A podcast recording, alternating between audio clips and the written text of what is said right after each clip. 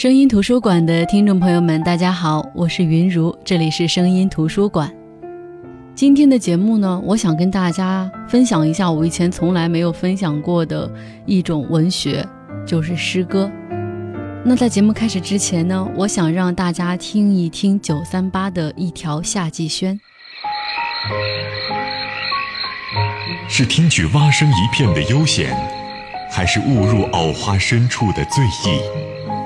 是洗罢衣衫听雨声的情趣，还是轻罗小扇扑流萤的浪漫？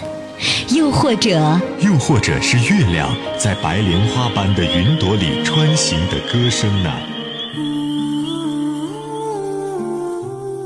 为什么诗歌总是令哲学恐慌？恐怕这只是一场思想与思想的较量。夏木殷殷可人，思想。遇见繁盛，news 九三八潇湘之声，有思想的电台。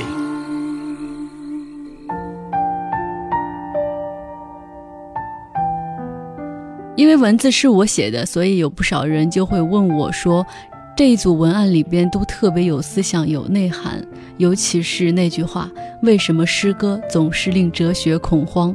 他们问我当时是怎么想到这句话的。其实这句话呢，并没有多少高明之处，只是我们平常可能想不到这一层，而大家一读都会觉得有同感。我们都知道，哲学给人的感觉往往是更加的冷酷，更加的纠结，而诗歌呢，更多时候会让人心头一暖。大家会喜欢诗歌，会无意识的排斥哲学，哪怕我们的生活里其实是到处充满着哲学的。诗歌的真假假真，诗歌的虚无缥缈是没有办法用哲学常识去解释的。但是，每一首诗歌，我们好像都能够读懂。我们为什么会懂呢？因为诗歌当中有我们共通的情感。那今天呢，我们就来分享一下诗歌的魅力。那我的同事们及一些朗诵家，或者说是某些艺术片段的节选。都会在今天的节目里呈现，他们也会用他们最好的声音来表达这些诗歌，所以我觉得今天的节目听起来会是一种享受。本期节目会上传喜马拉雅 FM，大家可以搜索“声音图书馆”收听、下载、转载。更多节目内容可以关注公众号“声音图书馆”。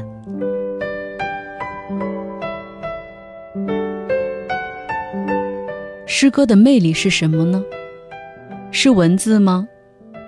也许吧。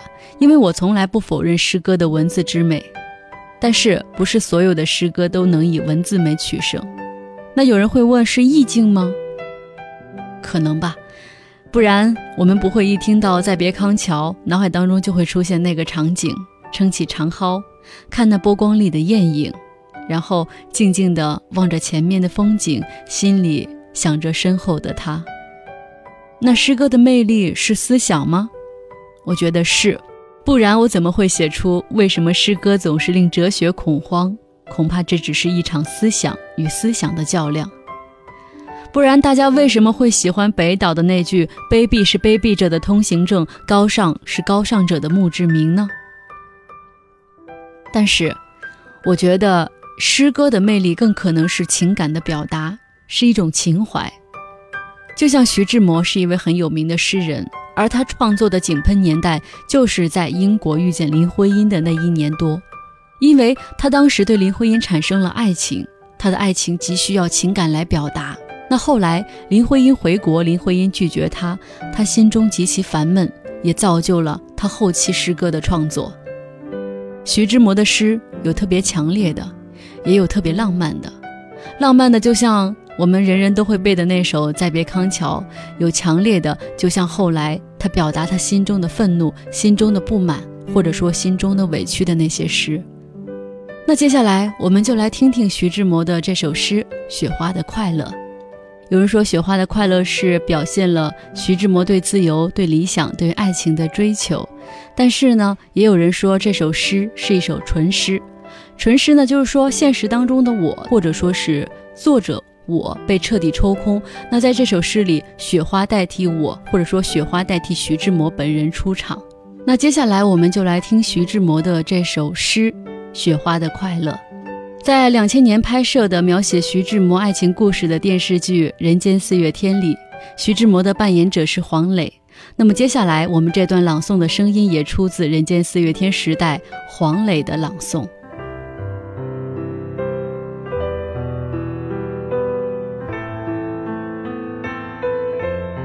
假如我是一朵雪花，翩翩的在半空里潇洒，我一定认清我的方向，飞扬，飞扬，飞扬。这地面上有我的方向，不去那冷漠的幽谷，不去那凄清的山路，也不上荒街去惆怅。飞扬，飞扬，飞扬。你看，我有我的方向，在半空里涓涓的飞舞，认明了那清幽的住处，等着他来花园里探望。飞扬，飞扬，飞扬。啊，他身上。有朱砂梅的清香。那时，我凭借我的身轻，盈盈地粘住了他的衣襟，贴近他柔波似的心胸。消融，消融，消融，融入了他柔波似的心胸。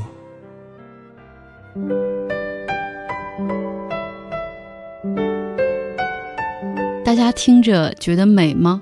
我觉得很美。其实黄磊是很有天赋的，他演什么像什么，他能够全身心的投入角色，而且他身上有一种天生的文艺气质。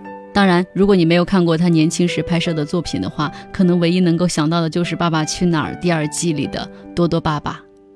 如果有可能的话，将来《暗恋桃花源》三十周年大赏的时候，我觉得黄磊和孙俪的一个组合，大家有机会还是要去看看话剧的。黄磊的演技以及黄磊的气质，在这部话剧也是表现的淋漓尽致的。那再说回诗歌，诗歌的美其实也在于内涵。就像早年间高中一年级语文课本，那是我第一次接触现代诗，里面收录了很多优秀的诗作，当时是扑面而来的感觉。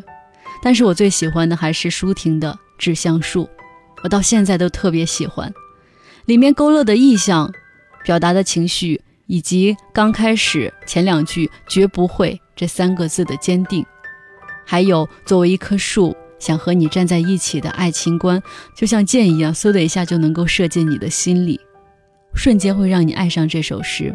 其实诗中的意象很隐晦，但是表达的情感却很炙热。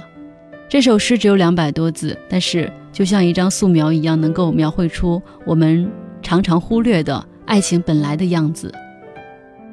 其实很多作家都喜欢拿树来作为就是爱情的象征，在小说《山楂树之恋》里边，还有我们小时候看的电视剧《蓝色生死恋》里，我很清楚的记得女主角说下辈子她只想做一棵树，静静的守在那里，朴实真情。那就像《致橡树》这首诗一样，树干在云端挑起的温情，树叶之间的这种互动，以及树根紧密缠绕，这是一种真正的生死相依。爱就应该是这样平视的看着彼此，而不是谁是谁的附庸的这种低姿态。就像很多人说的，《致橡树》这首诗影响了他们的爱情观，尤其是里面的那句“我们分担寒潮、风雷、霹雳”。我们共享雾霭、流岚、红泥，仿佛永远分离，却又终身相依。这样的一些话语。那舒婷呢，是朦胧诗派的代表人物。朦胧诗派的很多诗人都曾经用他们的笔影响了一代人。像《致橡树》，我觉得这首诗无疑是影响了一代人的爱情观。那像食指的《相信未来》，在那个荒谬的时代，也是给了一代人勇气和希望。舒婷在《致橡树》当中。呃，借木棉向橡树的告白，表达了自己的爱情理念。所以当时我觉得没有女生不爱这首诗的。我甚至曾经想过，我结婚的时候，我的爱情誓词就是《致橡树》。那《致橡树》这首诗呢，其实是写给蔡启角的。蔡启角是一位华侨，他很早就回国参加抗日活动。那他去过延安，也上过鲁艺，翻译过聂鲁达、惠特曼等外国诗人的作品。早年间也写过很多有关自由、有关抗战的诗作。那在上个世纪五十年代初，蔡文角就做过文学讲习所的教务主任，给以前的青年讲过一堂课。因为当时在福建嘛，舒婷也是福建人，她一开始写诗就受到了蔡其角的指导。在一篇文章当中，舒婷曾经谈到过《致橡树》这一首诗的写作经历，大概意思是一九七五年左右的时候，蔡其角到鼓浪屿去做客。那天晚上，舒婷陪他散步的时候，蔡其角向他说起了他这辈子碰到的女孩。其实，在那个时候，二十世纪七十年代啊。公开谈喜欢的女孩子是一件很胆大的事情。那蔡其角就说说那个时候的女孩子漂亮的没有才气，有才气的女孩子呢又不漂亮，又漂亮又有才气的却很凶悍。他觉得找一个十全十美的女孩子很难。舒婷就说，当时她听了这句话之后很生气，觉得这是大男子主义思想，男性和女性应当是平等的。于是当天晚上，他就写了《橡树》这首诗，交给蔡其角。后来等到发表的时候，才把名字改成了《致橡树》。那我们再说回舒婷，不得不说，舒婷其实是一个很迷恋植物的诗人。你要是读过她很多的诗，你会发现，舒婷呢特别喜欢写植物。除了橡树，他还描写过其他的植物，比如说水杉，这首诗特别好。还有会唱歌的鸢尾花，这些植物其实都成了舒婷笔下的一个意象。比如说《致橡树》当中。橡树和木棉虽然不同，但是他们却选择坚定地站在一起。就像男人和女人虽然性别不同，思想观念不同，但是因为爱情，所以他们选择坚定地站在一起。可以说，这些植物身上就寄托着舒婷思想的表达。接下来呢，我们就来听《致橡树》。关于这首诗呢，我一直都没有找到特别好的版本。我生活当中认识的人也没有谁能把这首诗很好的表现出来，可能是我对这首诗太喜欢，所以我的要求会高一些。那今天跟大家分享这本书，我就选用我相对来说比较喜欢的，是早些年的电视剧《相思树》里边吴秀波在剧里边的那个角色他朗诵的。当时的情景是，这帮人大学毕业很多年，在大家都被物欲横流的社会侵蚀的残缺不堪，爱情也不像最初那么美好的时候。吴秀波在剧中扮演的那个角色说：“我还是喜欢致橡树，所以他就在同学聚会的现场，来朗诵了那首诗《致橡树》。看过电视剧的人都应该记得，那个时候在场每位同学的表情其实特别让人感慨。也许那一刻，他们在听着这首诗的那一刻，他们都想起了少不经事的美好吧。接下来，我们就来听听吴秀波版本的《致橡树》。”喝多，其实今天大家到这儿来，我挺高兴的。毕业以后好不容易在一起，呃，你们的好意我心领。呃，其实我明白了，现实跟梦想确实有差距。到今天我也没做成诗里那棵树，但这首诗我还是喜欢。我如果爱你，绝不像攀援的凌霄花，借你的高枝炫耀自己。我如果爱你。绝不学痴情的鸟儿，为绿荫重复单调的歌曲；也不止像源泉，常年送来清凉的慰藉；也不止像险峰，增加你的高度，衬托你的威严；甚至日光，甚至春雨。不，这些都还不够。我必须是你近旁的一株木棉，作为树的形象，跟你站在一起，根紧握在地下，叶相处在云里。每一阵风过，我们都相互质疑，但没人听得懂我们的言语。你有你的铜枝铁干，像刀，像剑，也像戟。我有我红硕的花朵，像沉重的叹息，又像英勇的火炬。我们分担寒潮、风雷、霹雳，我们共享雾霭、流岚、红霓。我们分担寒潮、风雷、霹雳，我们共享雾霭、流岚、红霓，仿佛永远分离，却又终身相依。这才是伟大的爱情，坚贞就在这里。爱，不仅爱你伟岸的身躯。也爱你坚持的位置，足下的土地。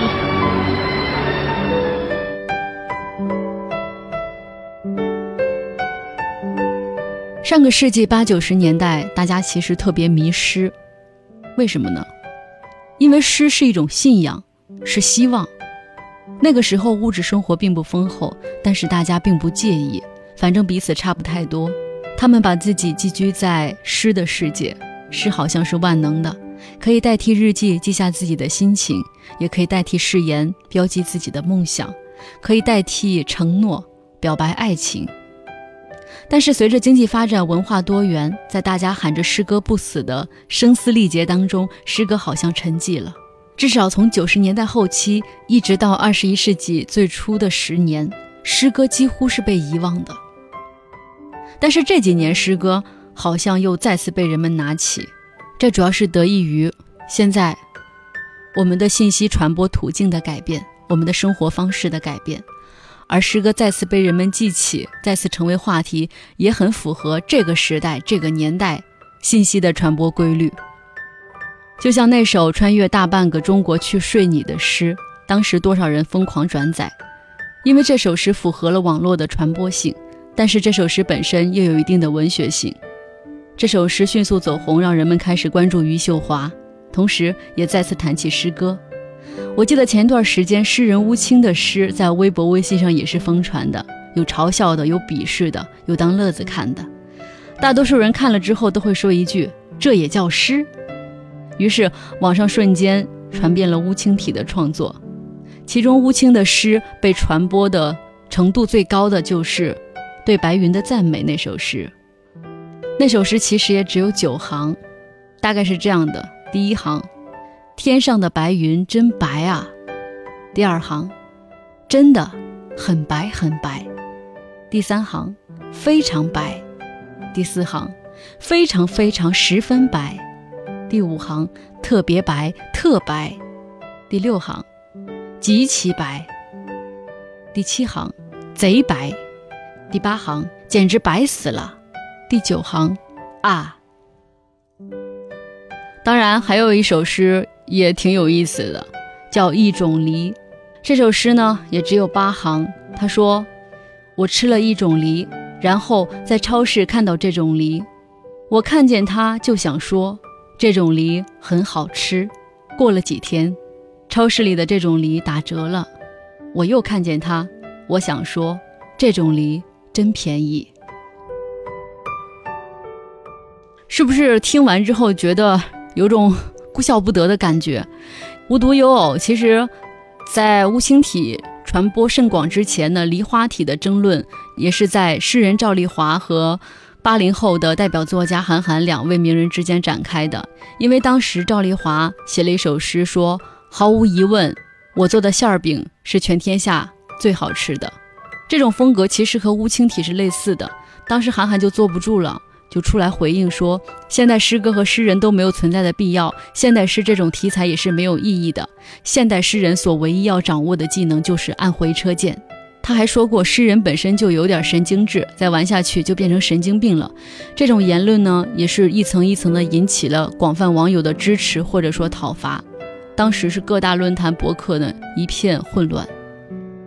其实就像今年乌青体走红的时候，跟那个时候梨花体是一样的。和能够理解乌青，或者说和乌青持相同观点的文坛作家呢，纷纷就是力挺乌青，说：“你们说那不是诗，那这是你的无知；但你说那是唯一的诗歌写法，也是无知。甚至如果乌青这么说，也是他的无知。乌青写的是诗，这么坚持更是天才壮举。只是别那么严肃。”这是诗人韩东说的。其实。网上有很多网友这种众说纷纭，诗人乌青自己也发微博对网友的关注表示了感谢。他说：“最近两天收到的赞扬和非赞扬，比我过去三十多年加起来的还要多七千多倍。说实话，我有点羞涩。”这句话呢，其实也足以证明，在过去的十几年当中，诗歌是衰退到了一种什么样的程度。他还说，中国当下还存在着很多隐形诗人不受主流关注，希望大家多多重视。他说：“其实。”偶尔读读诗没什么坏处，为什么不呢？虽然我自己不喜欢吴清的诗，但是我不能说他写的这个不是诗。或许先锋诗人的作用就是开创先河，我可能比较愚笨，还没有读懂。但是诗言志，诗表意，从这个角度上来说，乌青借诗说了他想说的话，我们不能说这不是诗。本来现代诗的题材限制就那么宽泛。但是我更喜欢不那么直白，有某种情怀，更有一些思想内涵在里面的诗。就比如黄永玉，我为什么老提这个老头呢？因为以前我不了解他，读他的作品越多，你会越感慨这个老头的内心。他总是那么乐观豁达，但是乐观豁达之下表达的未必是轻松之事。他还很幽默，经常一针见血，见血封喉。但是幽默之下往往是深度的讽刺。他的画作有一部分是这样，他的诗也是这样。你们不要以为黄永玉只是个画家，其实他的诗也是很出色的。最著名、最感人的就是他写的那首《老婆呀，不要哭》。这首诗是写在黄永玉在文革期间被下放的那三年，老婆当时一个人面对外界的各种打击，所以说他当时就偷偷写了这首诗来安慰哭泣的妻子。接下来呢，我们就来听听这首诗。老婆呀，不要哭。在童年时代，我有一间小房和一张小床，跟一个明亮的小窗。从窗口，我望见长满绿树和仙草的极远，还有青苔和糊儿装点的别人家的屋顶。远处花边般的城墙，城外是闪光而嬉闹的河流，更远处无际的带雾的阑珊。我早晚常俯览窗外，从窗口第一次认识世界。我看云。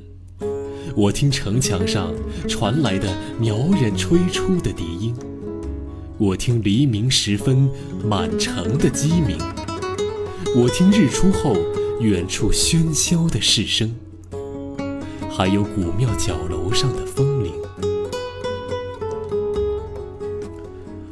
我读着云写的诗篇，我看龙女赶着羊群走过窗前，看众神。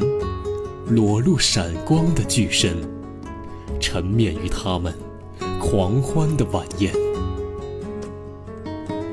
还有，执法的摩西坐在神圣的殿堂，闪电是他的眼色，霹雷是他的宣判，伴随着狂风暴雨的愤怒，在威严地处理众神的悲欢。夜色来临，孤独、衰老的月亮。在林莽边沿散步，古往的忧伤压弯了他的腰背，无穷的哲理把他的热情熬干。到今天，只剩下一点点智慧的幽光，在有限的时间点缀寂寞的晚年。早晨，在稔熟的草丛里，我发现一颗颗晶莹的泪珠。唉，我才知道，连年老的月亮也会哭泣。如今，我已太久的离开那座，连空气也是绿色的、滋润的极远。那一块开满小黄花和小紫花，飞舞着野蜂和粉蝶的王国。离开那厮守过多少晴天和雨天的小窗，我迈着小小的十二岁男人的脚步，在一个轻率的早晨，离开那永远宠爱我的、微笑着的故里。漫长的道路，连着漫长的道。无休的明天，接着另一个明天。我曾在多少个窗子中生活过，我珍惜的十多往日微笑着的一切。多少窗户，带领我走向思想的天涯。曾经，有这样一个秋天，这是一个隆重的秋天。一个为十八岁少年特别开放的、飞舞着灿烂红叶的秋天，你，这个褐色皮肤、大眼睛的女孩，向我的窗户走来。我们在孩提时代的梦中早就相识，我们是洪荒时代在太空互相寻找的星星，我们相爱已经十万年。我们传递着汤姆·索亚式的严肃的书信，我们热烈地重复伊甸园一对痴人的傻话，我们在田野和丛林里追逐，我们假装着生气而又认真和好，我们手挽手在大街上走，红着脸，却一点也不害羞。你这个高明的厨师。宽容地吞下我第一次为你做出的辣椒煮鱼。这首诗很长，大概有十分多钟吧。就像黄永玉自己所说的，他说在生活极其艰难，而且前途未卜的日子里，他开始写这首诗。他从童年生活的场景写起，借重温爱情往事来充实自己的内心，让自己的情感不至于在生活的无奈当中变得枯萎。好的，这就是我们今天的声音图书馆。今天浅显的跟大家分享诗歌的魅力。诗歌的历史不短，诗歌无国界。在诗歌的分享上，我们也许要走的路还有很长。尤其是上个世纪，各个国家都出现了许多优秀的诗人。